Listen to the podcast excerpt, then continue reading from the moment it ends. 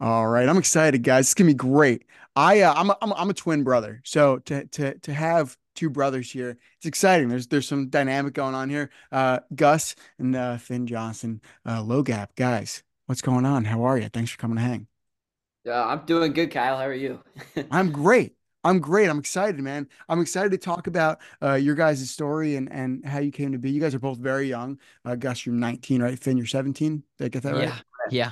I love it. I love it. Phin, one more year and you're uh, you're legal. So uh, get all your trouble out now. You might as well. Yeah. I can, I still go to juvie now, you know. yeah, that's true. That's a good point. That's a really good point.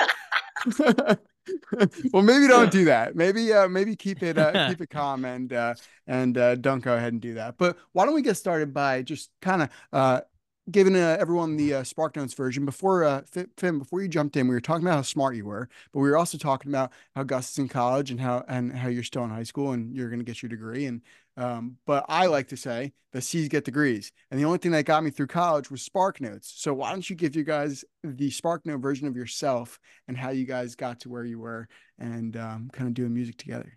Yeah, well, I mean, I guess the first thing I'd say is now we've got this thing called Chegg. I don't know if you've heard of yeah yeah yeah yeah. But that I think that's probably better than uh, Spark Notes. I don't okay fair enough. it uh, because if I did use it, I would probably get expelled. I, I yeah. What what is Spark Notes? Oh, okay. All right. So here's maybe Spark Notes isn't a thing. I'm 25, so I don't know. Maybe I Spark remember isn't a thing Spark. Notes. I remember that from high school. Okay, so Spark Notes. Now, I if I'm telling you this right now, and like someone in your family's listening, like I'm, I don't mean to corrupt you in any way, but I'm going to go ahead and tell you. So Spark Notes is this thing where if you have like a book to read in class, this is horrible. I can't believe I'm giving you this advice. Uh, you would type the, you could search the book up, and it's supposed to be meant as like a, a study tool, right? Like they have like like the breakdown of the book, and they talk about different characters and what they mean, right? But a big part of the the website was that oftentimes they would break down each chapter and each section of the book and basically tell you what it was about. So you could read Yeah. the whole thing and not actually have to read the book, which yeah, is I remember that. I'm not saying do that. I mean, I did it, but I'm not saying do that. I'm just saying it, it, it was a lot quicker for, to get from A to B and B to Z than having to read the whole book. So there's that. Yeah, I, I, I remember using that in my freshman year English class. I don't remember what book it was, but I was like, this is awful. Like, Uh, I- is so listen, it was only if the books were bad. That's the only time. I. Yeah, yeah. I I actually really enjoy reading. I've now switched to audiobooks because my attention span is like this big. But, I'm, I'm also trying to do that as well. I'm trying to to expand the brain. And the audio is better because I I can't. yeah, no, I agree because you can just like take a walk or drive or whatever, throw that stuff on, and just it's awesome. I've I've some- read so many books in the last year. Like I never read through high school ever. There you go. Some- Brain's I love bigger, it. I guess. Brain's bigger. I love it. Brain's I, bigger. I think Phin's like I don't think so. I don't think you're. No, Phin over here. Phin reads. Phin got like an entire. wh- What what's the poetry book that you got for Christmas, Phin? Wow. The the the Dylan Dylan, Thomas guy. You know who Guy Clark is, Kyle? Of course. Well, Guy Clark, he talks all about Dylan. Like you can go and find these old awesome YouTube interviews with Guy Clark, and he'll he'll talk about his process, and he'll say stuff like uh, he would write a song with Townes Van Zandt. He would think Yeah. it was this genius song, great song, and then they would go together and read some some Dylan Thomas, and then they'd be blown away. They'd be like, "Ah, "Our stuff cannot compare to Dylan Thomas." Yeah. So I, I I can't even like understand half the stuff in there. I'm just like kind of reading and nodding my head and being like, Sure. okay, I, sure, but Just pretending like you know. it. It's like that. Yeah, scene from- pretty I, I know. So, I know some of these words. Yeah, I recognize some of these words. the dude's Phin- like Phin- the what? I was gonna say Phin. Phin like he reads like literary stuff. Like Phin, Wow. Phin was the one that got me hooked on like The Great Gatsby, and Cool. he he he introduced me to Hunter S. Thompson and like all sorts of stuff that no one would ever think about reading on their own unless they just had the I don't know the intelligence of a of Einstein over here. Okay, so uh, Kyle, you're you say you're starting to read. Are you listening to like self help books? What like old literary classics or? Look at you go. So I um I do a little bit of little bit of like the self help stuff, like the like the the first book I read that was self help book was the subtle art of not giving a fuck and like the two mindset. Wait, what's that guy's name? I've Mark seen that Manson? one. I haven't read it yet. Yeah, I forget I forget what the what the author's name is. Um, oh yeah, but it's good book, good oh, book. Oh, yeah. And there's and there's like a couple more. Like there's one where it's like the the art of grit, and it's all about like hard work and and perseverance through passions and things like that. But then I also really like, um, and those are nice easy reads because you can kind of pick them up, put them down. Their pages aren't that big. There's not a lot of words on the page. They're they're easy reads, right? But then the uh the other thing that I've been getting into that I've been listening to are like biographies or autobiographies. I like those, and it's usually about like musicians that I like. Like I read Bruce Springsteen's and um I'm I have George Jones's. I want to read that. I'm going Ooh. through Craig Morgan's right now. That's a really interesting story. Oh, okay. Um there's so there's there's a few different ones that I'm I actually read Green Lights, McConaughey's Green Lights, and yeah. that was great. Oh, I was I was just about to say you need to read Green Lights. That Did you get the is... audiobook of Green Lights? Oh yeah, it's so good. It's the book, if you go through the whole thing, it's six hours. And why yeah. wouldn't you choose to listen to six hours of Matthew McConaughey reading to you. Dude, his voice is just like, oh man. oh my god! Like, why wouldn't I do that? I, yeah, I mean, no, but it's phenomenal. That's another one about Australia in that book. Yeah, where he that's yeah, like dude. the most. How did that happen? That's the most fascinating. Oh my! It's oh my it's God. so good. So like that's the kind of stuff I do. I'm not like the the the literary guy. Yeah. I'm, I'm, clearly not as smart as you there, Phin. But because no, I, I, I would look at it and be like, I know some of these words, and I'd probably be like, this is just this is too much for me. I no, I have to say, if you like self help books, there's a book I read this summer. There's two of them. One's kind of they're very very similar, but they're like one and the same. The first one's called The Like Switch. Cool. It was written by I, I believe it was like an FBI interrogator. Wow. And so like his entire job was to get stuff out of people. And so like he wrote two books. One of them was called The Like Switch and it was about just being likable. And then the other one is more about it's called The Truth Detector and it's about like understanding when someone's telling the truth and when they're lying and how to get the truth out of them. And that book's good too, but the like switch is better. And then the other one's How to Win Friends and Influence People by Dale That's Carnegie. Cool. That sounds like right in my. That head. one's like old. But both That's like both, the first self help book that like yeah, really, it's, it's like, like, yeah the Bible. Wow. Yeah, the Bible of self help books. I love it. the, the yeah. Old Testament of self help books. Yeah, I love it. That's uh, that's fantastic, guys. I I um so so let me let me ask you. So so is is reading and and literature a big part of your your songwriting uh, growth and and how you got into all that? Like, did one of you start first? I know Gus, you wrote your first song when you were like thirteen, right? So I mean, yes, yeah, but, yeah. Um, so like, is, is that a big part of your guys' process and and how you write songs? Definitely, I think so. It's Phin and I work, we both work differently as songwriters. I'm sure Phin can explain his process after I do. But, um, you know, what the way I work, when I read a book or I, I don't really necessarily take inspiration from things as much as Phin does. Like mm-hmm. sometimes I do. Like I wrote a song about 1984 one time, which is a great book. Yeah, yeah. Uh, it was it's kind of a cheesy song, but I don't know. It, it was just something I was trying. Um, but I really use use it to expand my lexicon. Cool. I like to widen my vocabulary. The most, big word. Yeah, exactly. That's that's well, that's what it means is using big words is lexicon. that, that, yeah, that, that was a big word.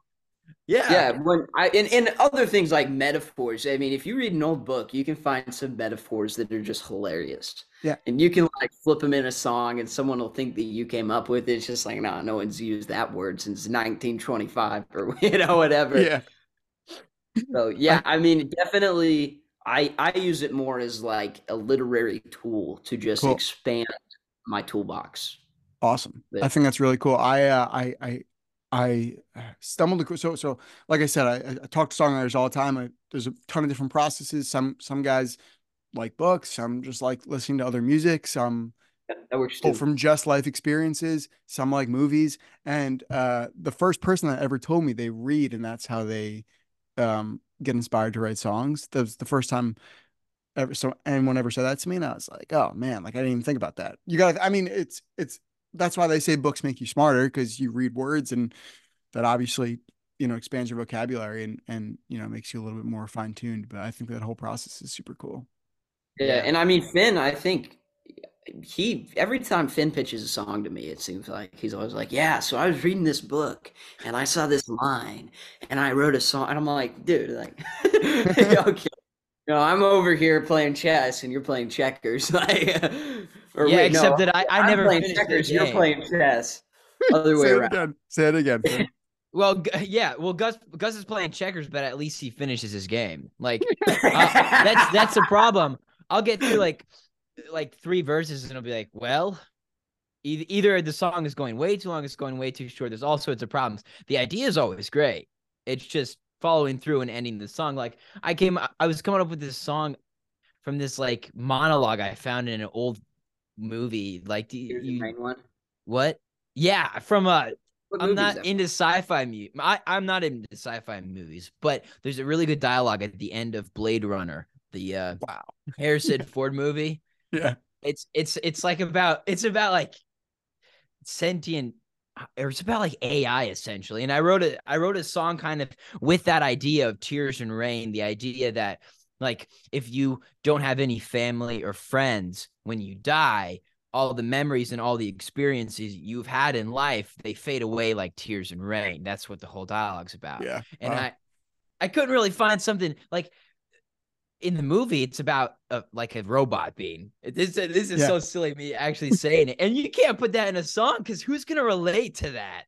Well, like, no, actually, I'm, I'm gonna argue the song, like what he has right now, is actually pretty solid. It just needs yeah. a little work. Eh, there's, I've never written a song. That's a lie. There has been one or two times maybe where I've written a song and I've just put it down and been like, okay, yeah, we're done. Like that uh, never happens. Like you, you have to go back and edit it. Sure. Sure. But this I, this I, song he wrote is definitely in our like box of 20 songs that we're like consistently just fiddling around working on. Yeah. Well, maybe you'll actually finish that one. You'll finish the game of uh, of chess. Maybe this podcast will inspire me to.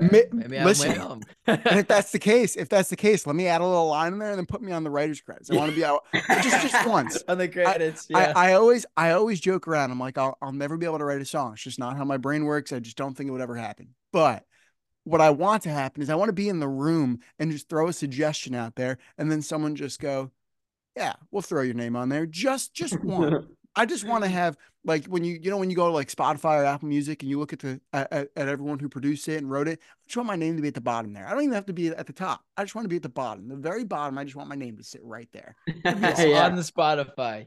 That's it. Yes. That's all I want.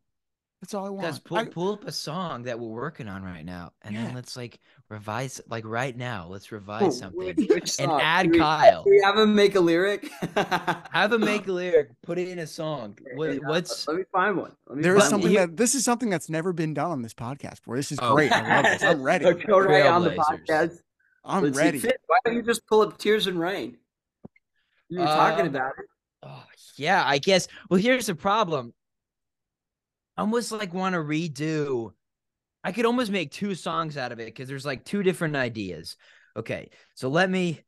Uh, I gotta get in my notes on my phone. I don't know how what Gus does, but I've been writing on my phone using Notepad, which yeah, I, I think that's very common. Yeah, looks like Gus is doing. I think that's a very common thing these days. It's it's it's like Trust me, I have that same thing, but it's all my passwords for all my accounts. you should have said that. You should have said that on air. I'm gonna hack into Kyle's phone. I bet you will. I bet you will. My note, my notes app is screwed. That's what it is. That's what it is. I love it. I love it. That's so fantastic. But um, I I think it's just super cool. I think you know the way you guys are going about your songwriting is awesome. I really do. I think that's that that's cool. I, I wish I mean, it's we Phin and I have a weird process. Like we just we spend I don't know.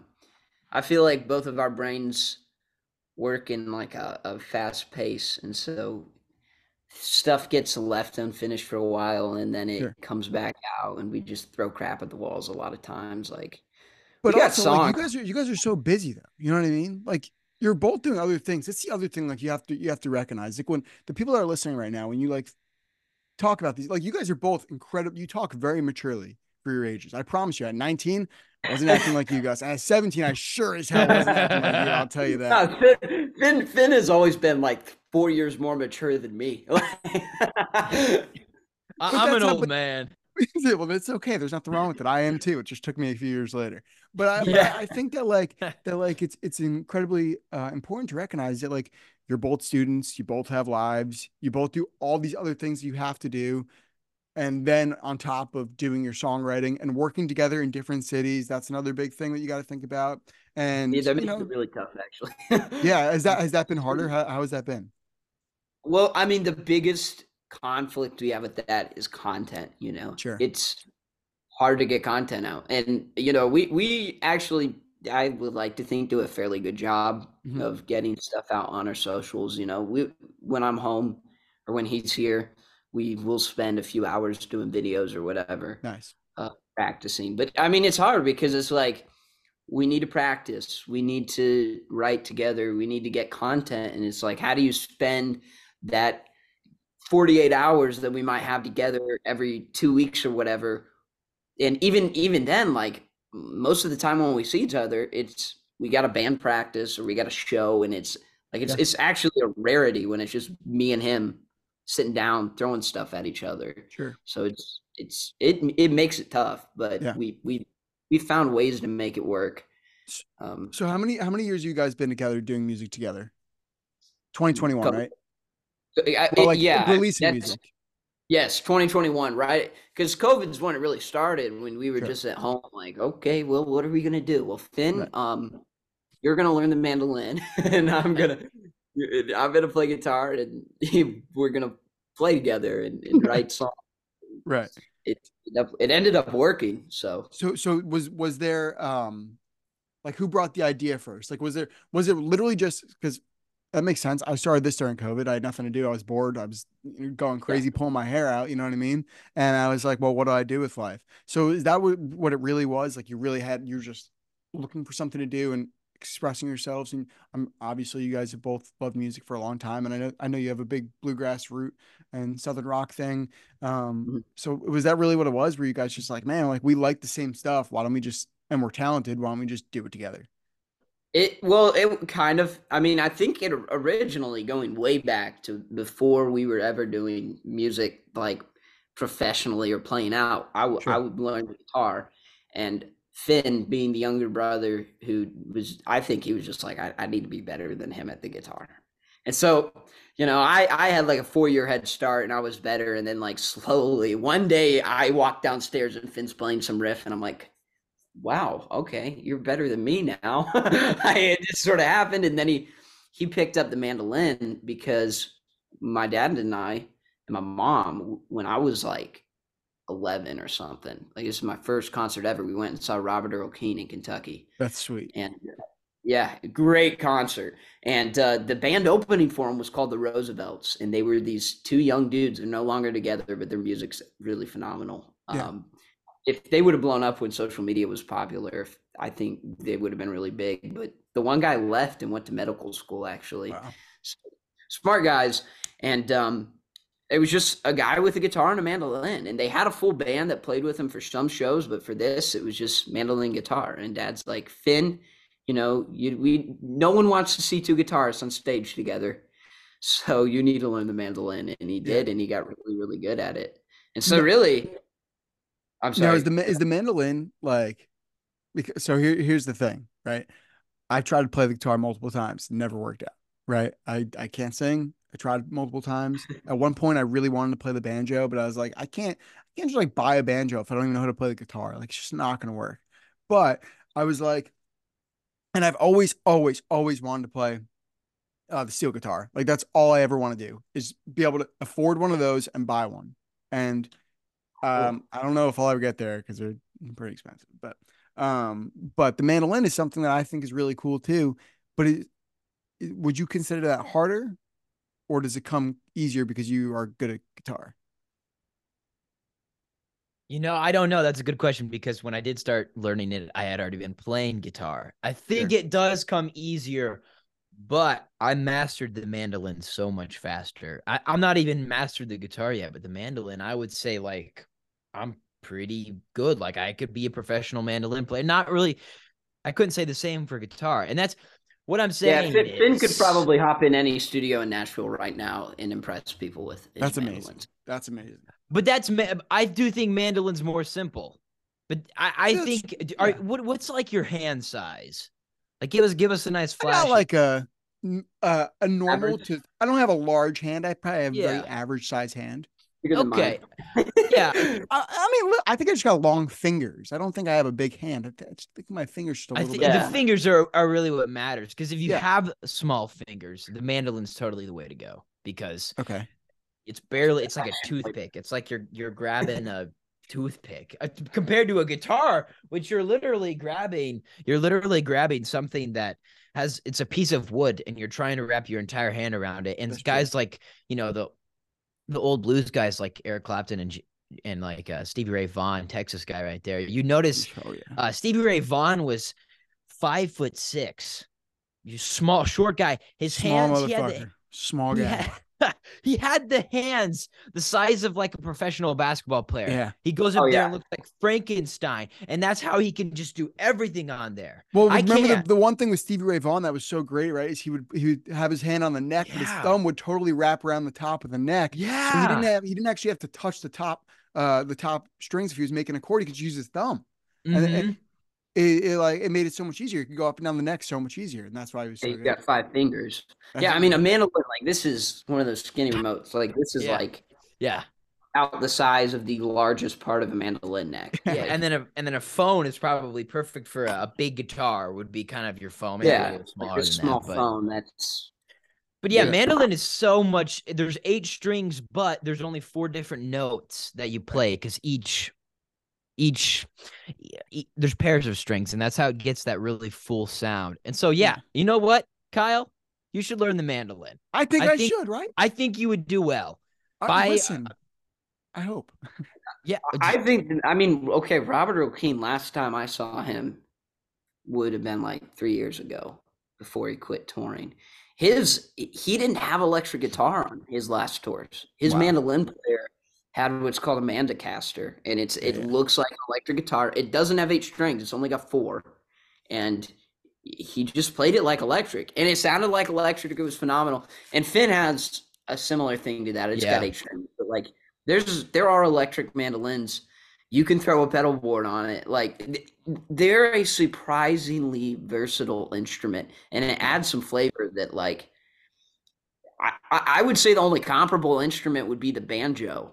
Right. It's a sound that you can't recreate. I mean, Exactly. even with steel guitar, like if you have a nice B bender and a slide, there are You need a slide, stick it on your finger.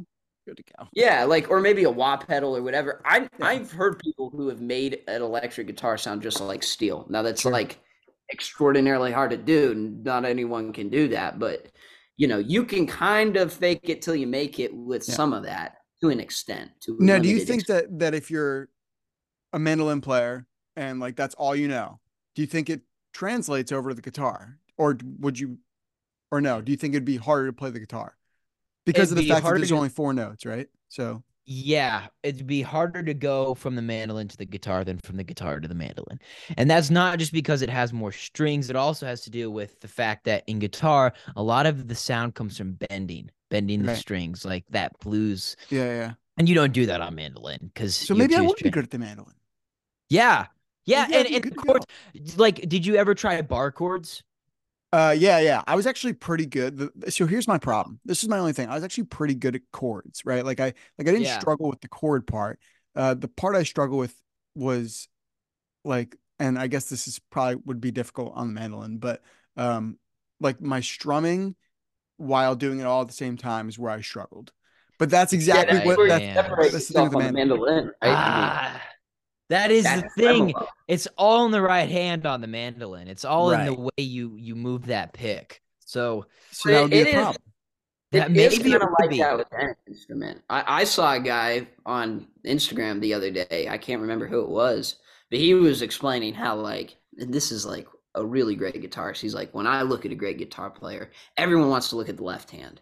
Yeah. You need to look at the right. Oh, it was Joe Walsh. I've seen that. Yeah, it was Joe Walsh. Thank you. Yes, you're with right. the yeah. Eagles. I've seen that. Yeah. Yeah, that he was talking Instagram. about how you got to watch that. You got to watch that picking hand. Yeah, Mhm. yeah. Joe Walsh is a uh, he's a crazy dude. Still, still. I promise. Oh, yeah. really? How old is he? Yeah, so he's he's like in his late seventies, and and so I'm from New Jersey, and Joe Walsh is from New Jersey. He grew up like probably twenty. You twenty. don't sound like you're from New Jersey. Wait, you Well, said he grew Up- So he grew up like twenty minutes away. Yeah. So Okay. um, so I I love the Eagles. That's kind of what I grew up on, and and I, have seen the Eagles a few times, and the last time I saw the Eagles was in New Jersey, and Ooh. uh, and Joe Walsh gets up there with like his his like pretty aggressive Italian accent type deal. He's like, oh, yeah. yeah. Joe Walsh. I'm like, oh God, this guy is, oh, jeez. And he's getting up there and he's yelling. He's so great. And he's like, you know, I just went to my uh, 35th or 40th uh, high school reunion. And I walked in, everyone went, Joey. And he's just like literally having a conversation with himself on the stage in a sold out arena. And I mean, he's so good. Like he's absolutely insane. He's and he still plays really great. And he's he's he's so good, but he's a nut. He's a nut. He he probably Oh, did yeah. so many drugs back Oh, in the yeah. day. He's a nut. Um, Yeah, but, he's um, yeah. yeah, he's cool. He's cool. Yeah, he's a Jersey guy. Eagles fan. Oh my gosh, have you have you heard the Wilder Blue yet, Yeah, dude? Yeah. Okay, do, their harmonies not sound like the Eagles? Am It I out of my yeah. mind? yeah, It's I, I, think that too. Especially on that new album. Did you listen to that new album? Oh, yeah, Yeah. yeah, so good. I the, the the okay, not the newest one, but the last one, Wave Dancer. That song. Yeah, yeah, We yeah, yeah. I remember that song. Angry yeah. waves. They have I like love a good harmony. lead on that. I mean, it's just what like. But that, I do feel like that's why, like that's why the Eagles were good, right? Because you had Glenn Frey who Oh, sung yeah. lead on some songs, Joe sung lead on some songs, and then um uh, of course, yeah, John is it? John is it Henley, John thank you. Yeah. John Henley plays the drums and sings on some songs. So it's Well, like and that's, that's that's like that's like why the bands were good. They Yeah. had Levon Helm behind They're doing some of their best stuff. You know. yeah. The Last Waltz is like one of the greatest specials of all time. I mean, like if you Oh, that's just that's insane. So is that is that kind of the stuff that you guys were were, were were brought up on stuff like that? Like is that was that was that a lot of your yeah, influence? I like where did that all come from? I guess it's different from me and Phin because Phin expanded much more than I ever did. But I remember my dad. He he grew up in Lexington, or didn't. grow- I'm sorry, he grew up. He in went Ohio, to college in went Lexington. to college at Lexington. We were born in Lexington. He got really big into alt country, you know, cross Canadian ragweed. Robert Earl Keen's his favorite artist ever. Lyle Lovett, uh, all those guys. Yeah. Um, and and the Kentucky scene was it wasn't as big as it is now, but back then, I mean, they still had Chris Knight. Yeah. Montgomery Gentry was actually Yeah. really big in Lexington. So John Michael Montgomery as well, the other brother. Yeah. So th- that was all a big deal in Lexington, and so he was exposed to that, and even guys that you've probably never heard of, like Larry Redmond. You know, like some phenomenal Kentucky guys. Uh, and so he just he played that stuff all the time. Like we, I grew up listening to Turnpike and Todd Snider and uh, Robert Earl and Chris Ledoux, which in Ohio that's kind of unheard of, you know. Yeah. And and eventually, like he found the guys, like he found Tyler Childers when Purgatory came out. He found awesome. he, he found all sorts of stuff and and then Phin and i as we got older we started finding it like we found Cool. I, I like to be i know everyone says it i know everybody says it but i am actually honest when i say this i found zach bryan like i want to say right after Elisabeth his second album maybe right before but Was that like like, 2017? yeah like I, I was young i was like I watched him on YouTube in college was during that time. Yeah. Oh, Yeah. you, you took the cake right there, Kyle. yeah. Yeah. But, but that but that's what I did. Like seriously, like I and, and Yeah. I'm with you. Like I think it's great that you guys do that. I think that that that like is that's really cool, especially from two young guys. That like Where'd you able go to college? I went to uh, the University of Hartford in Connecticut, so I'm a, I'm an outlier. Oh, Like I am a Wow. outlier.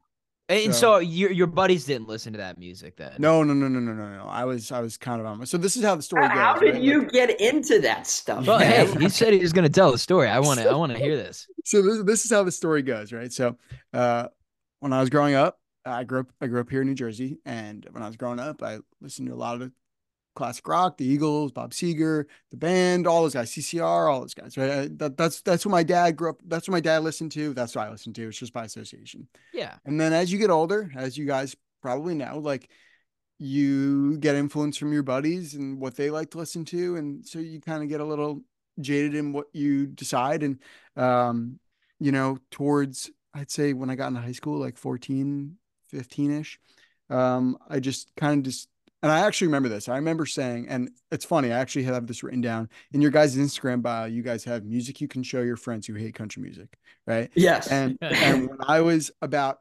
14, I remember there was this time I was hanging out with this guy I was friends with, this kid I was friends with, and his sister loved country music, loved it. And I remember looking at her and being like, country music sucks, right? And then like a year later, I don't know what happened. Something happened where I was like, where I like wasn't really listening to all the music my friends were listening to, and and so I like started listening to some modern radio country music, and I was like, oh, this is like not bad. Like this this has some good lyrics in it, and like the voices are good.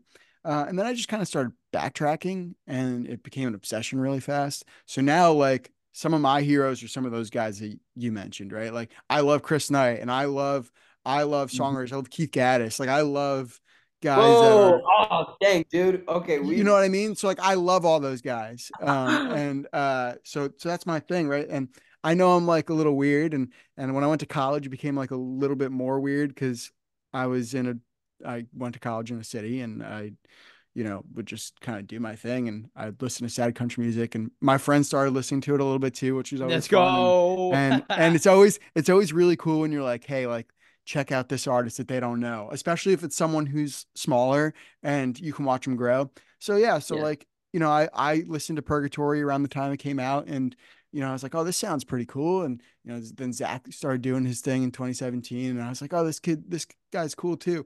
Um, so it just kind of fizzled out from there. And, and, you know, I'm, I'm, I'm just obsessed with it all. I think it's all great. And, um, you know, so, so it's just fantastic. I don't know. I don't know how else to say it, but that's, that's how it I, is great. now I'm a Uh, cowboy wearing, uh, New Jersey guy. So cowboy boot. I'm not even kidding either. I'm pretty obsessed, but, uh, That's you know, awesome. Um, be who you are. I think that's important. yeah, yeah, no, hundred percent. So you said you like Keith Gattis. Yeah, I Um, love Keith Gattis, man. I mean, rest in peace, dude. He Yeah. was phenomenal. But Yeah. Phin and I, this is this is a crazy story. I got I got to tell you it since you're a Keith Gattis fan, because that is kind of like you got to be in the know to know. yeah, I feel Keith. like you know, you know what Gus is about to say. I I mean, I don't think I do, but I do. No, I we haven't talked about this publicly. I guess that's true. Only at our shows.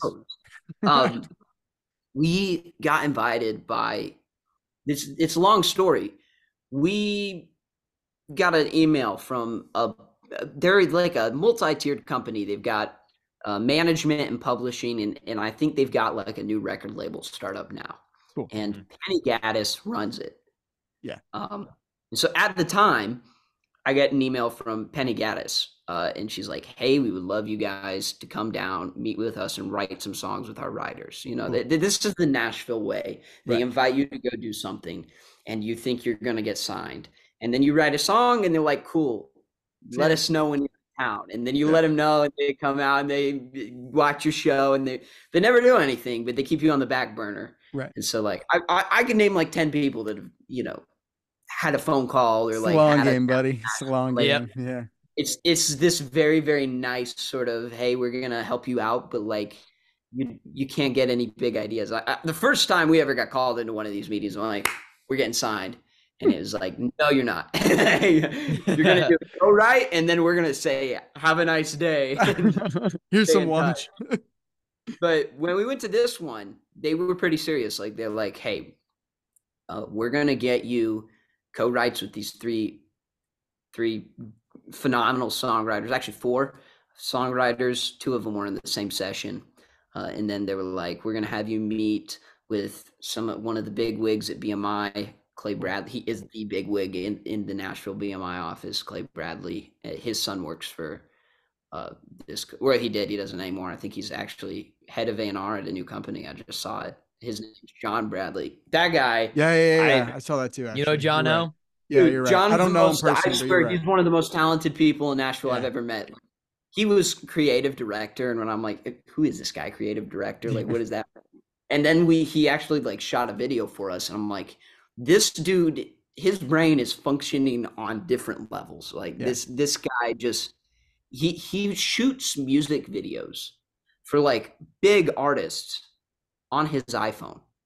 Yeah. and insane. he, he was telling us this and I'm like laughing about it and he shows us it. I'm like, that looks like a fully produced music video. Was like, yeah, no, we just had a party. We invited 30 people. I shot the video on my iPhone and then I edited it on an app on my iPhone and then we released it to YouTube. I'm like, that sounds a lot harder than just like getting a nice video Yeah. camera and Yeah. running it through like Adobe or whatever. Yeah. But he's just insanely talented.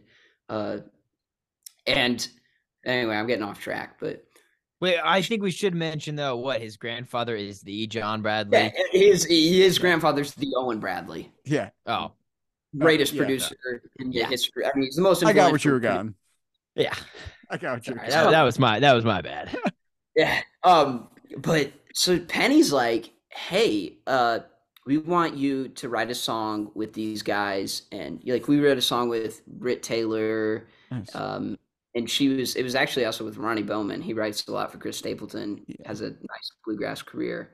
Uh, and then she's like, also, we want you to write a song with my husband, Keith Gattis. And I, at the time, I didn't know who Keith Gattis was.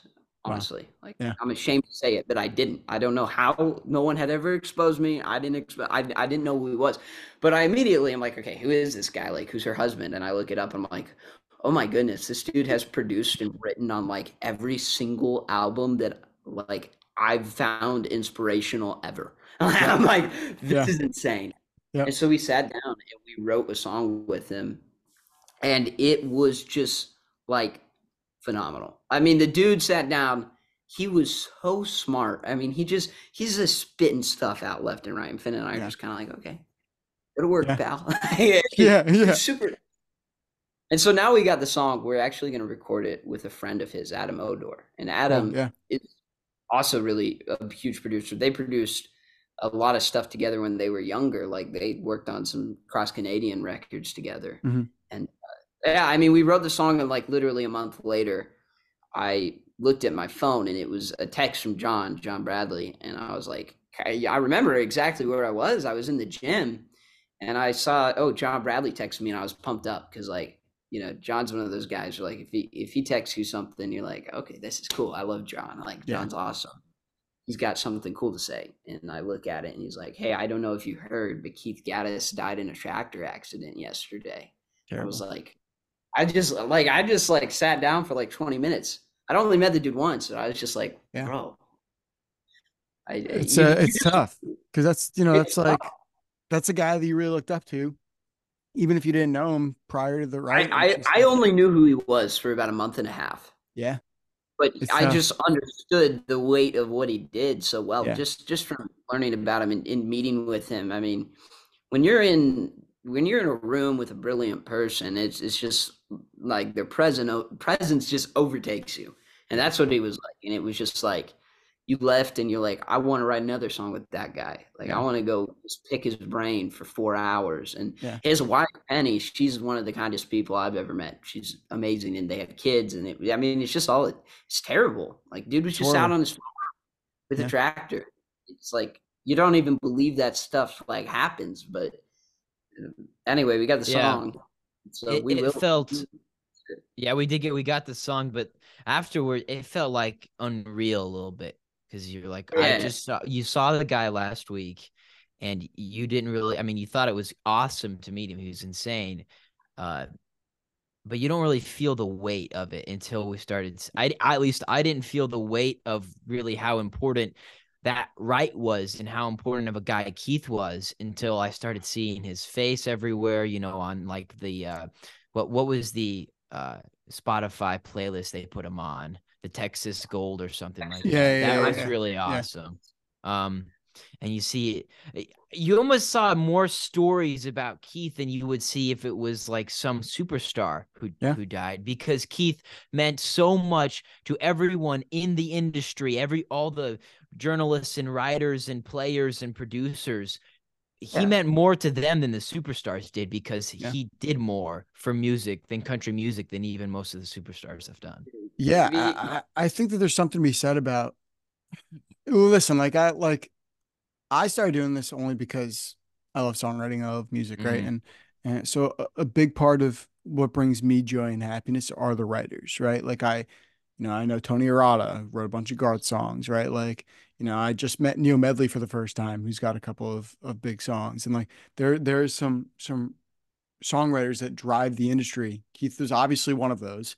Yeah. And um, you It know, definitely. yeah, and for for people like you and I are who love songwriting, those guys are really important. And yes, you're right.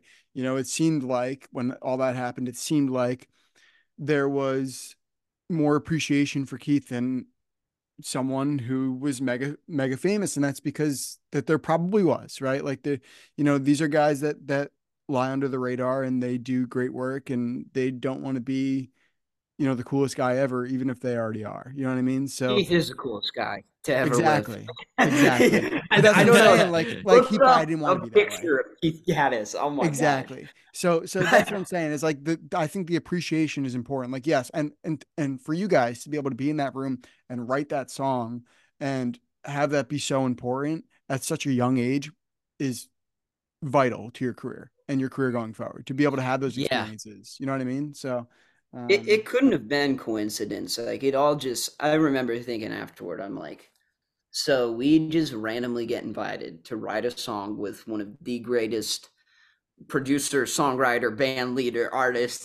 Like Yeah. he did everything. He Yeah. come out of Texas and he worked on all these albums that we were inspired by. And we sat down and we wrote a song that we were pumped about in an hour and a half. And then he dies a month later.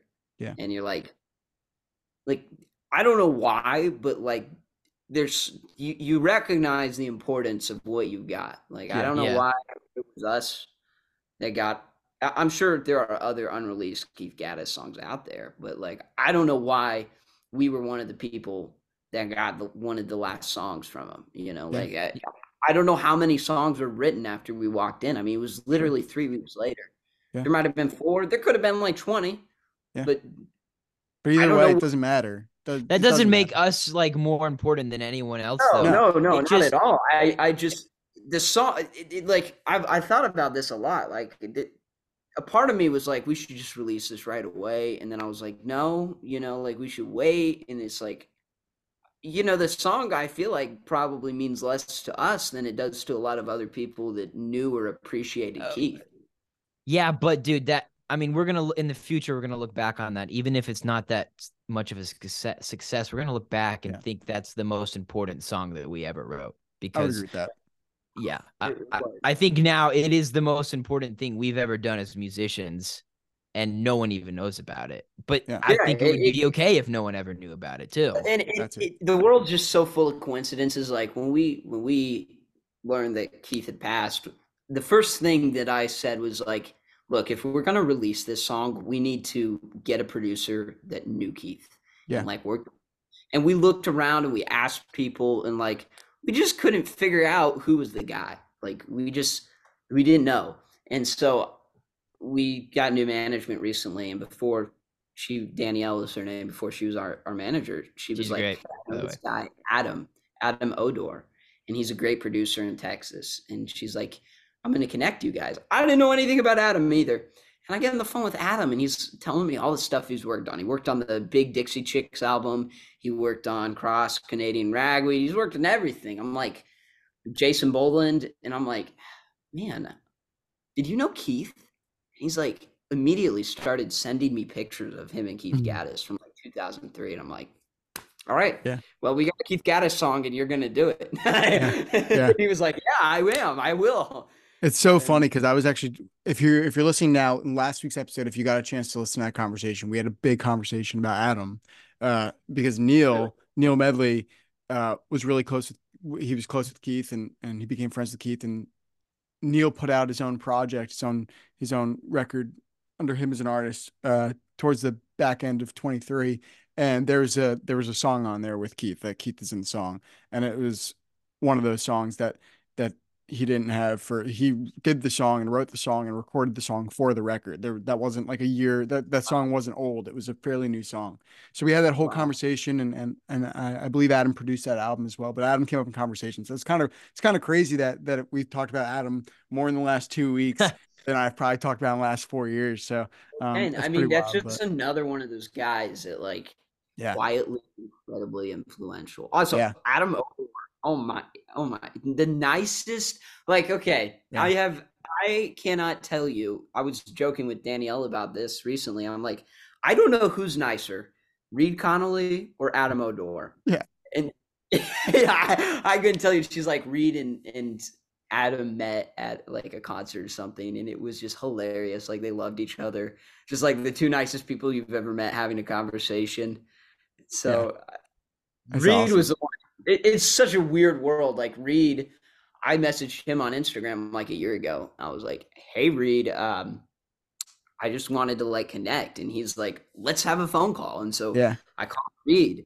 I'm like, we were going to the Zach Bryan concert the next night. Sure. And he's like, oh, so he stuck around and he like took pictures with us and, you know, high fived and whatever. Cool. And we've been talking to Reed ever since. And eventually I just asked him, I'm like, hey, man, I want to book some shows in Pittsburgh. I know that's where you're from. You got any contacts? And he's like, I know this lady, Danielle. She's one of my best friends and she's a promoter and I got talking to Danielle. We did some shows with her, and she's like, "I want you to like come on my management." And so now Yeah. we're signing a management deal with her, and she's already set up a bunch of really cool That's stuff awesome. in the future. She connected us with Adam. I mean, it's just Yeah. like all of that had to work perfectly.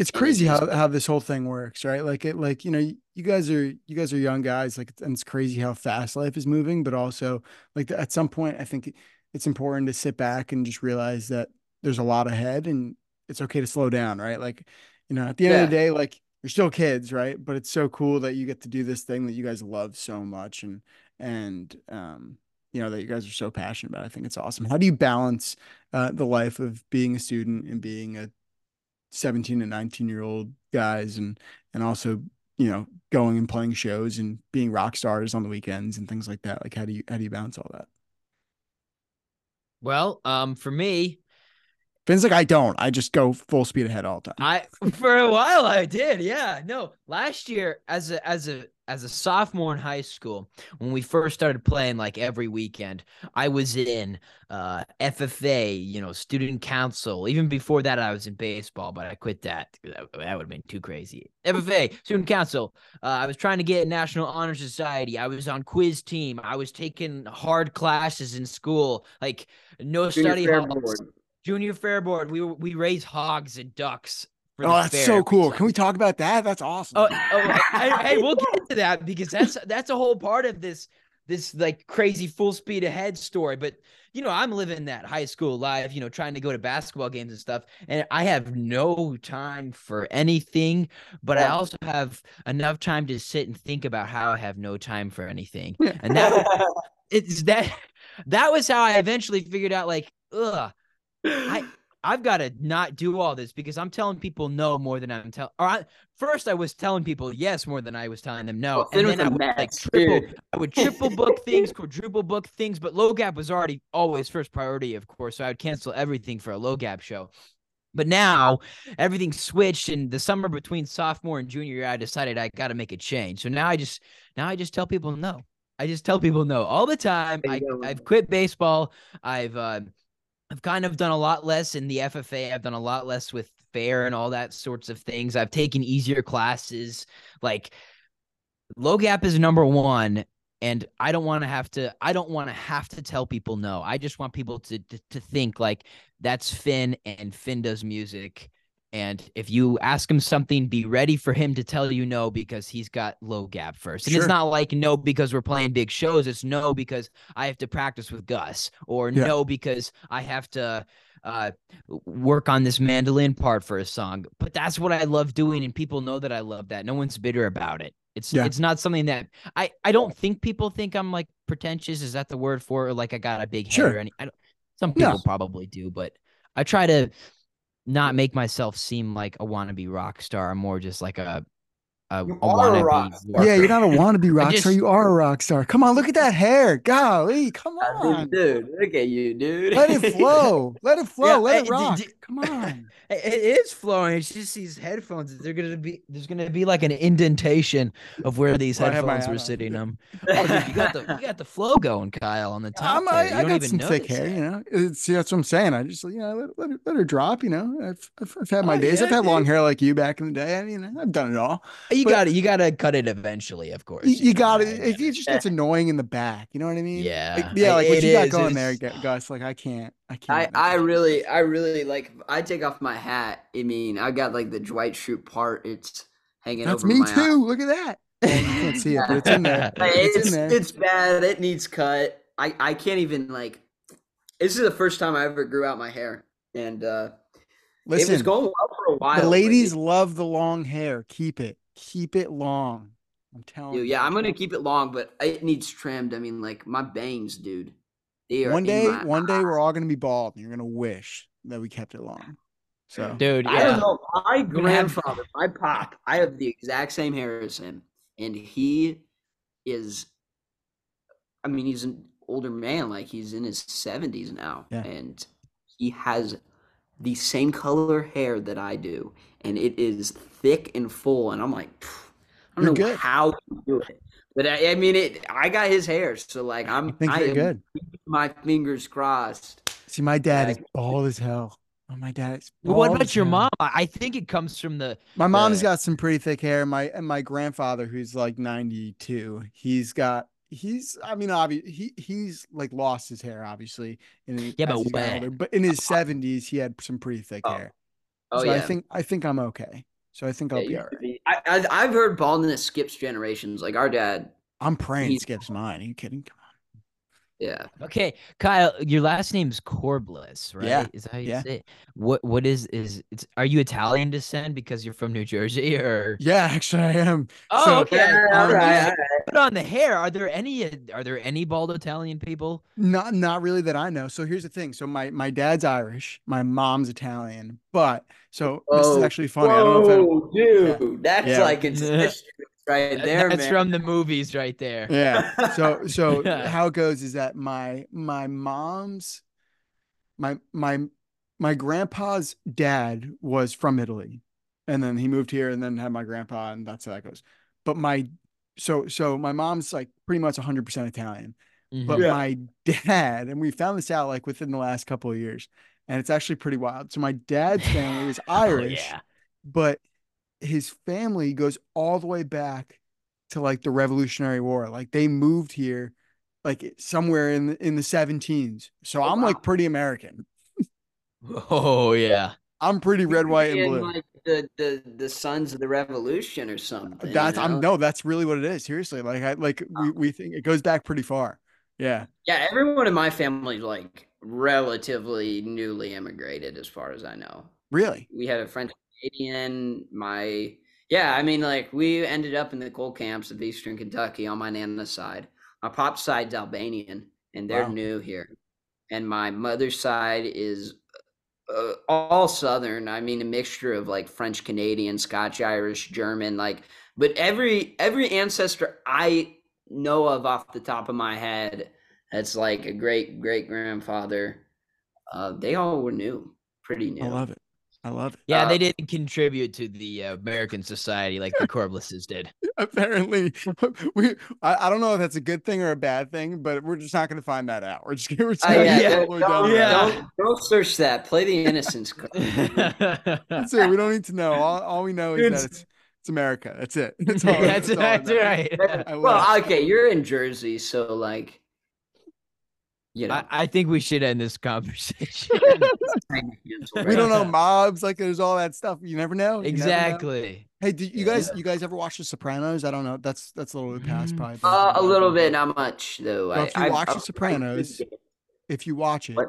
the the area that sopranos is is mainly uh based in is the county i live in Oh, So, so like all of these areas that they go to and all this stuff is basically within like a 20 minute radius, which is pretty cool. you can. Re- do you recognize the buildings from the show? like so so there's a couple of things that they that they visit that are yeah places that I've either been to or driven Hmm. past. Yeah, it's it's Oh. it's pretty nice. Yeah, it's pretty cool. So if you ever watch that, that's there you go. That's uh I, that's I will. right note. Now I'm gonna have to watch it. I've been You should. It's, it's a great show. It's a great show. It's I'm gonna have to absolutely watch it. fantastic. Yeah, it's so it. it's so you guys know this conversation feels like how I try to balance my high school life with music. It's like we have these really great conversations, these good times about you know all this other stuff, and then we try to keep we try to do the Loop music, it back then into we music. Try to have fun. yeah, and we'll get back, and then we you know that's how my life is, and I think That's that's, the same for Gus. Is I that think that's for- great. Yeah, I yeah I I no, enjoy no it. one I- goes down a straight path. No one goes down a straight path. You got to go mm-hmm. off the path, get back Some on the people do. I mean, Yeah, but those people some aren't fun. those people are living in the matrix. I, they're what I call the NPCs. Yeah. I don't mean to say that in a derogatory way, but like when I got to Cincinnati, you know, you're surrounded by college kids. Like, I'd meet people and they're nice Yeah. and they're they're kind, but you're just like, what do you do? Like, Yeah. what, what? Do you have a hobby? And they're like, well, oh I come just- on, Gus. No, no, no, no, no, no. These people exist. Like I swear, it's this weird paradigm where like you'll once or twice in your life you'll meet someone like this, and you'll you'll never forget it because it's so strange. Where you just meet someone, you're like, so like, what do you like to do? School? What do you do when you're not doing school? Uh, you know, I like watching this TV show. You're Hanging "What- out with my friends. Great. Yeah, you're like, what friends? Like, what do you guys do? And know." interviewing country musicians, like totally NPC thing right there. No, it's the biggest it's- NPC thing. I, okay, actually, the most NPC thing that I found in college are the the hardest partiers are the least interesting people. Like this is something I found. no Like- passion. Uh, your your average just ridiculously clouded frat boy. That's an imp- That's that's No truly passion. like All they see is yeah. It's just natural like, well, what do you do on the weekends? Oh, I get drunk. What do you do when you get drunk? I have sex, and you're like, "Yeah, that's all you do. Right. Yeah, pretty much. Like, But if you're a frat thing. guy who listens to country music, you're automatically not an NPC. Like That's right. No, I, I will say the coolest frat guys I've met are the ones that are like, "Oh, you do country music?" You're like, you don't, you are, you are not like a normal person. Like you, and that's a good thing. Like you shouldn't be a normal. Person. It's my entire life. People tell me I'm not a normal person. Are you kidding me? I mean, come on. Come Oh, yeah. on. Jer- Jersey look country at- boy. Look That's at all right. the Like it. successful people. Like you think Elon Musk was like normal in high school? Like, eh, dude, no, No. no, no. Listen, I Did he even mean, go to high school? probably not. He probably like figured out a way to hack dropped in. out, right? He dropped out of college. He, he probably figured out a way to to to be the high school. He didn't actually have to go. He was just like the he, He was the he built it. He was the school. he was the school. I love it. So um, you know, mentioning just uh looping back into music, that's exactly what we're gonna do right now. Um, because I want to talk about yeah. I want to talk about the new song, and that's always how I like to to wrap up episodes and close out the back end of the episodes is we get all crazy in the middle, and then towards the end we talk about you, and and then people are like, oh man, they put out new music, let's go listen to it, and it usually works. So that's kind of how I uh, how I like to do it. So you just put out a new song. To Eldora. yeah, you just put out a new song last week, right? That was last Friday, or not? No, Mhm. not this past Friday. It the Friday before that. Right? Wait, no, no, it was, No, this it was this- Friday. Oh shit, you're right. It was. All right. Yeah. 19th. Yeah, it's been Great. out less than a week, brand new. And if you're listening right now, it's been out two weeks. Yeah. So Eldora, let's talk about it. I think it's great. Um, I love that you guys are mentioning guys like Stevie Ray Vaughan, and we were talking about the band and all these guys that are that are a little more rock heavy because that's exactly what the song is. And and oh yeah. I, I think that that's really cool because you have a song like Mockingbird that's definitely a little bit more on the countryside where like I love like feeling goodbye. I think that's a great song too. So like, but this is totally different than that. And I think that's really cool that you guys are versatile like that. So talk about the song and uh, kind of how it came to be. Well, okay, that's a great, great question. So, to loop into the versatility thing, that was partially the goal for this song. Was like, we had a conversation. I told you we had a conversation with Clay Bradley. Yeah. Um, I think I'm allowed to say that, but and you know, one of the things he told us, and he literally said, he's like, "Look, you guys totally could be the next Old Crow Medicine show." Cool. And you know, it's fine. You'd have a good career. You'd do well. You could be the next Old Crow, which was honestly a nice thing to say. He said, "But I don't think that's what you want to be." He's like, you need to you need to expand because you don't want to get looped in the box of being the next guy that does this. He's like, you need to play that electric guitar more. You need to do some rock. You need to expand in whatever way you want. And I and I totally agreed. I was like, this is because that's kind of when Phin had started working electric into the sets, and we had been playing around with some rockier stuff. We had just started playing with a full band every once in a while, and so um, I started kind of focusing on that. Like, okay, we, you know, the so one of the next songs we puts out, it, it needs to be different.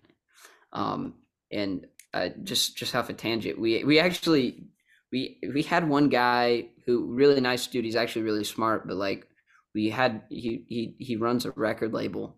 So we've clearly got like a di- we had a different vision. And one of the things he told us, he's like, I think you guys could be the next Old Crow after this. And I was like, you know, like it was more it, like you guys should be the next Old Crow. Yeah, like, it was more like wanted us like, to kind of go and and, and yeah, be it, the I think that was that was like a wake up call for me. Where it's like this guy who is smart and has done well and is in this industry, who I'm a, I actually appreciate. You know, he's thinking about working with us, and he thinks we should be the next Old Crow Medicine Show. And I'm like, I don't want to be the next Old Crow Medicine Show. I love Old Crow Medicine Show, but that's not what I want for my career. You know, I I want people to like look at Low Gap and be the next Low Gap. I don't want yeah. someone just hey, you know, they're kind of like Turnpike. They're kind of, you know, I want to like have our own thing.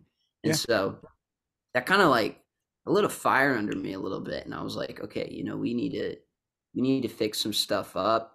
And so I had, a, I had written Eldora because my dad and I were really big into racing and uh, it was actually inspired by I don't know if you've heard Tyler Halverson's song "Beer Garden Baby." Yeah. But uh, you know, it's all about the rodeo, and I was, cool. but it was kind of from like, it, it was kind of from a more relatable experience, which is mm-hmm. why I think the song is so good because he's actually it's about a rodeo, but he's just the guy that's playing in the beer gardens. Sure. And he's just kind of like there with all the cowboys, but he's not like them. And yeah. I kind of wanted to not necessarily steal, but I drew the inspiration of like, well, let's write a song about racing, but it's you know, there's been songs about racing, but they're always about winning. And like, I want to write this song about kind of just like being good enough to like yeah. get the attention of this random girl, you know, who like is clearly not that interested, but like, hey, you know, I'll have enough money to take you out for a night, which is very similar to the premises of Beer Garden Baby. Um, and so I wrote that song, but I wrote it rather slow. It was a slower, swingy song. Like it was like five minutes long when we did it. Like it was wow. long. And I showed it to Phin and Dad, and uh, you know we were eventually like, we need to do this fast. We need to add electric, and so yeah. we did that.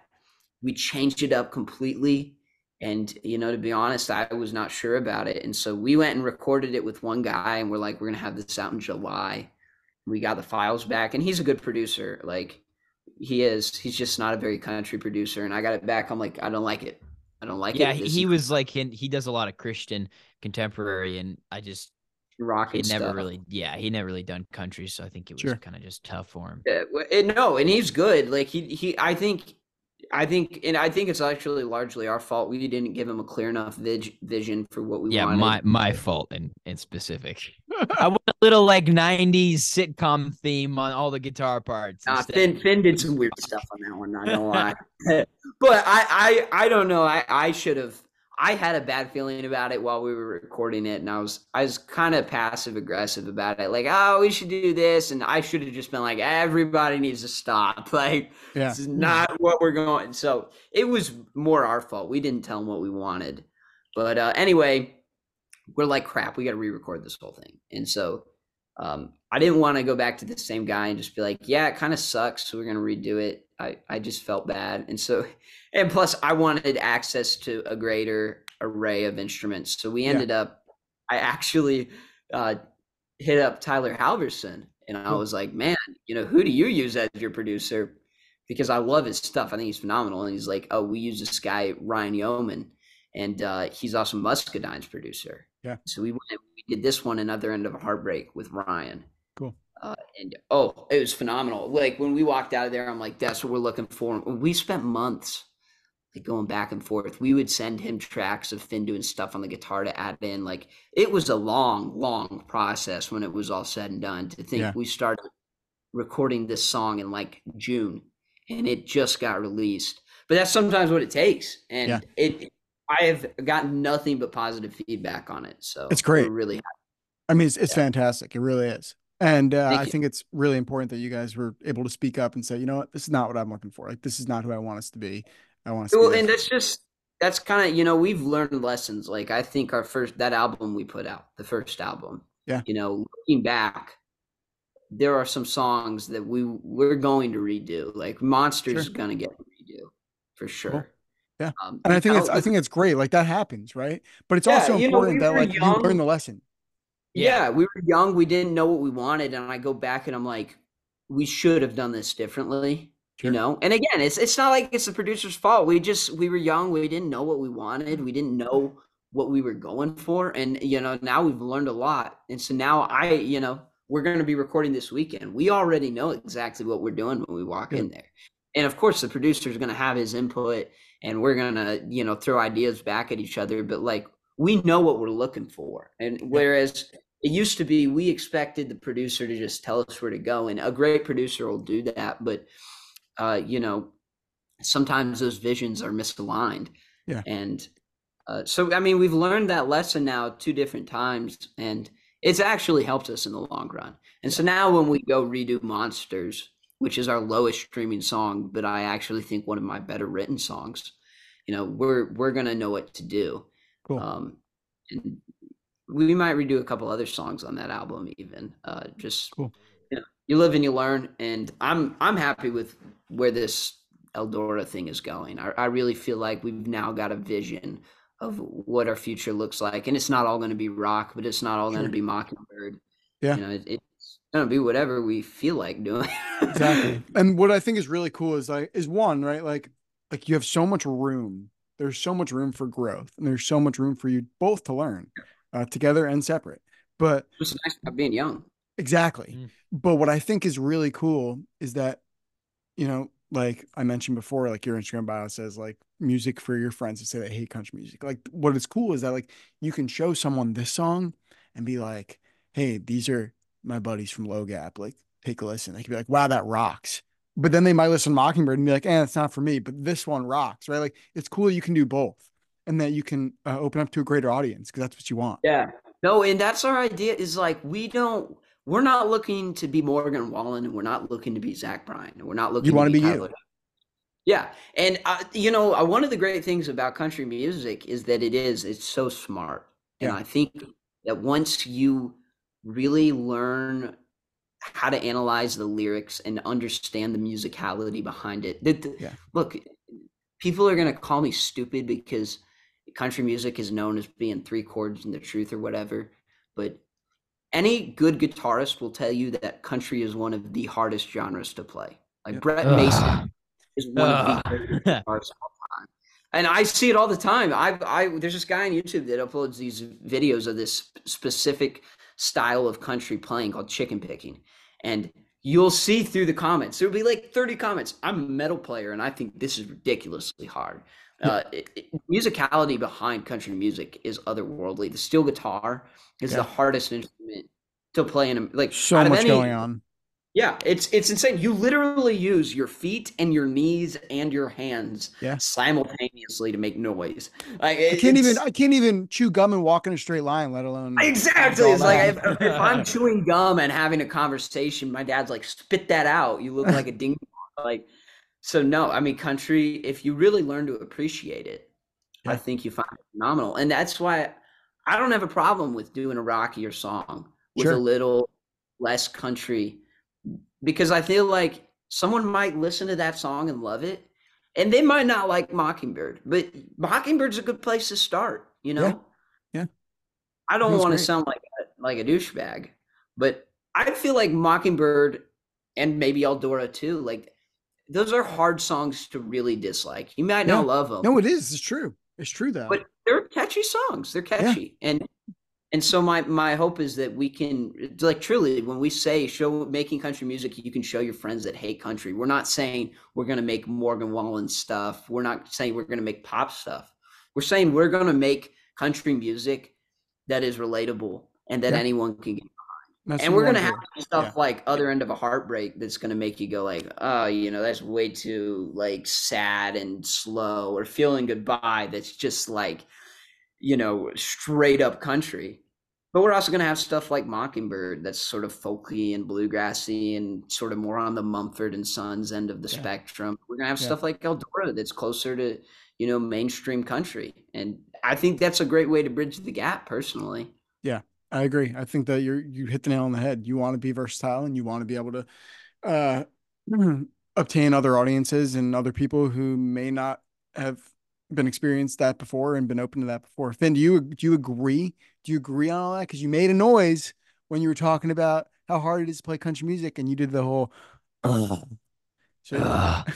yeah, no, I was agreeing. Yeah. Uh, i think he I- was a I, I don't even play. I I- I play electric guitar, but I'm I'm like more of a blues player because uh, Yeah. country guitar is so hard. It is. It's like jazz. I mean, Yeah. people are gonna hate me saying that, but Well- it's it's it's more theory than it is just improvisation. and like, trying to play like bluegrass too. That's the other thing, right? Like that's just that's a Oh. whole other animal. it's like punk. It's like Yeah. country's punk. If country is, you know, like this tempo, bluegrass is twice as fast. Yeah. And uh, I It's- think you're 100 percent correct. My friend, my buddy Ethan Phillips. I don't know if you know who that is, but but he's I a feel like I've heard that name. Yeah, he's an insane guitar player. He makes everything look so easy. And I, I recommend you you he's not gonna ever give himself credit, but he is such an insane guitar player and he likes bluegrass and he likes country music and he makes everything sound so easy. He's very um calming uh in the way he plays. He's not like super loud or he doesn't do anything Mhm. crazy, but he's so good. And you were mentioning one of you were mentioning how sometimes it's more impressive to see how a person strums than what they're doing on the neck of the guitar. That's an Mhm. example of that. The way Okay, the way he yeah. finger picks and strums and uh, it's insane. So Yeah.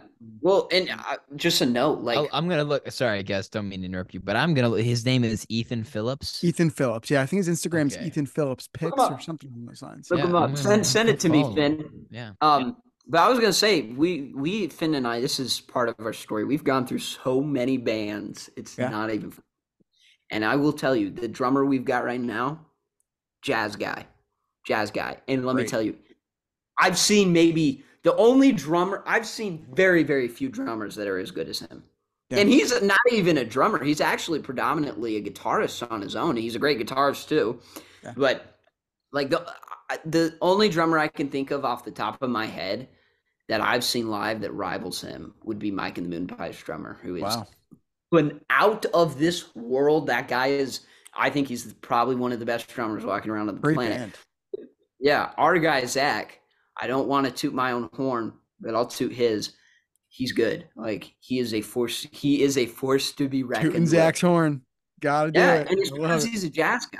We've gone through metal drummers, we've gone through rock drummers, and they just couldn't do country because country timing is weirder than you would expect. Yeah, And yeah. you have to know how to play soft and you have to know how to play loud and you've got to be able to do it all. And even bass, like our bassist Ben, Ben's really good. You know, a lot of bassists they wanna they wanna play uh ACDC stuff. Yeah. And they want to Yeah. be loud and heavy all the time. you got to find a guy who's able to just sit in the background and not do a solo. yeah, and, just shut yeah, right. and just stand over there and play the bass and do it well. And it needs to sound phenomenal, but no one can know it's that phenomenal. You know what I mean? yeah, and, and they have to look good doing it. Our bass, Yes. our bass player, he looks great doing it. That's, That's that's that's half a battle, right? You just gotta look good doing it. That's it. I love Sure. it. Guys, thanks so much for coming to hang with me and talking about your story and just having a good time. You guys are, uh, like I said, you guys are young, but you guys are mature beyond your years. Uh, I was not doing anything that the two of you were doing at either of your ages. And uh, Yeah. I think that you are both fantastic and your future is so bright and your music's so fantastic. So uh, just keep it up, guys. Keep it up. Keep up the hard work and uh, keep grinding. Keep grinding. Dude, appreciate it. I love I love the podcast by the way. I, I listened to your William Beckmann episode yesterday. Oh, I love him. Great guy. I'm impressed dude. You got Adam Hood, William Beckmann. I, I think I saw Drake Parker. Like, dude, those guys Yeah. are great. Those guys are Yeah. phenomenal. There's uh there's Good been some you. hammers Keep over the years. Yeah. Yeah, there's Keep there, it there's up. been a there's been a bunch. It's all uh it's all about just persistence and I am the king of persistence and that can be annoying, but I keep it Well, up. So. dude, I'm well, that, you, that that I think that's how we've kind of done, you know, gotten where we And are. And it's as Yeah. you should, trust me. It's It as you works. should. Yeah. dude, and and I mean, like, I can't wait to see what's in the future for you. Like, you need to move to Nashville and start You're doing telling these. me. You're telling me. You, you go do the Grady Smith thing, you know, like Grady Smith. I love that guy, but there's only Yeah. one guy on YouTube doing what Grady Smith does, That's right. That's right. and that's That's Grady right. Smith. Grady's Grady's a Oh. great guy. Uh, There's so many roles to person. fill in, in Yeah. country media, and I think you're on the right track, dude. And I'm I'm excited. I love it. I I, love it it. a young guy that like gets it because I want there to be more people that get it. You know, It's so that funny. I was uh I was told the other day that that it's refreshing that I'm the guy who's not in Nashville, but I uh, know a lot about the industry. And I'm like, No, I appreciate being the outsider, but I'd really like to be the insider. So yeah. um, so dude. All you got, I'm telling you, or maybe not even Nashville. Maybe you're an Austin guy, like maybe Yeah, Texas don't know. place. I don't know. I'm somewhere. I'm somewhere that's not New Jersey. I'll tell you that. That's- Yeah, dude, you Vermont. I'm serious. I I think you start you start doing this in person, putting out some YouTube videos, like oh man, you you're gonna blow up. You Yeah, you've I got appreciate you that. it. You I got it. appreciate that. Hey guys, keep on going, keep on grinding. Uh, I'm looking forward to what 2024 has to bring for you, and all the new music, and all the content, and all that good stuff, all the shows, and and um, you know all that stuff. Uh, everybody, you can go follow uh, the guys on Instagram at uh, low underscore gap, and um, go to their website. Uh, it's lowgap.band, right? Dot com. Is that what it is? Yeah, Mhm. no, it's just dot band. Dot com was taken. I don't know by who. Dot band is even cooler. I'll take it. Yeah, I was like, I didn't even know it existed. I just That's tried sweet. it. So it's lowgap.band. You- There's there's the uh, shows announcements are on there and, and all that stuff, right? So they can go find you there as well and find out where you're going to be and all that good stuff. yeah. Um, what are your got a lot- individual Instagrams? What? Oh, mine is Gus Johnson guitar. All Gus Johnson word. guitar. Phin, he's got a look. He doesn't even know what his is. I could tell he's Yeah, I'm scared. pretty sure it's just Pretty sure Uh, Phin's uh, thumbnail oh, is him eating it's- a. Uh, it's it's what did you say, Gus? The thumbnail is you eating a fudge round. Yeah, it is. It's because of uh what's his Oliver face? Anthony. Oliver Oh. Anthony. It's, it's Phineas underscore 43 Johnson. 43 being it. Richard Petty's number. That's awesome. Eh, That's Right. it.